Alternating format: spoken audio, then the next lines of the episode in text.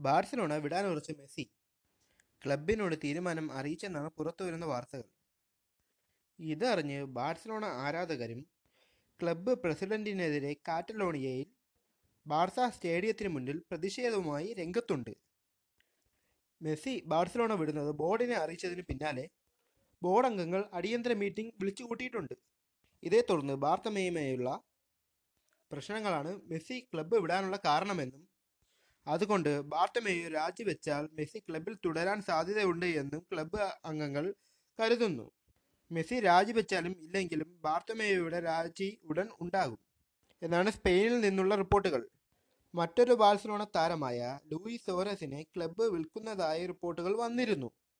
Dutch club അജാക്സിലോട്ടാണെന്നാണ് സൂചന. മെസ്സിയെ വാങ്ങാനായി രണ്ട് ക്ലബ്ബുകളാണ് മുൻപന്തിയിൽ നിൽക്കുന്നത്. ഒന്ന് പ്രീമിയർ ലീഗ് ക്ലബ്ബ് മാഞ്ചസ്റ്റർ സിറ്റിയും രണ്ട് ഫ്രഞ്ച് ക്ലബ്ബ് പി എസ് ജിയുമാണ്. ചാമ്പ്യൻസ് ലീഗ് ഫൈനലിന് ശേഷം P S G coach Thomas Tuchel മെസ്സിയെ സൈൻ ചെയ്യാനുള്ള താൽപ്പര്യം പ്രകടിപ്പിച്ചിരുന്നു. മെസ്സിയെ വാങ്ങുകയാണെങ്കിൽ വാങ്ങുന്ന ക്ലബ്ബ് എഴുന്നൂറ് മില്യൺ യൂറോ ട്രാൻസ്ഫർ ക്ലോസായി കൊടുക്കേണ്ടി വരും.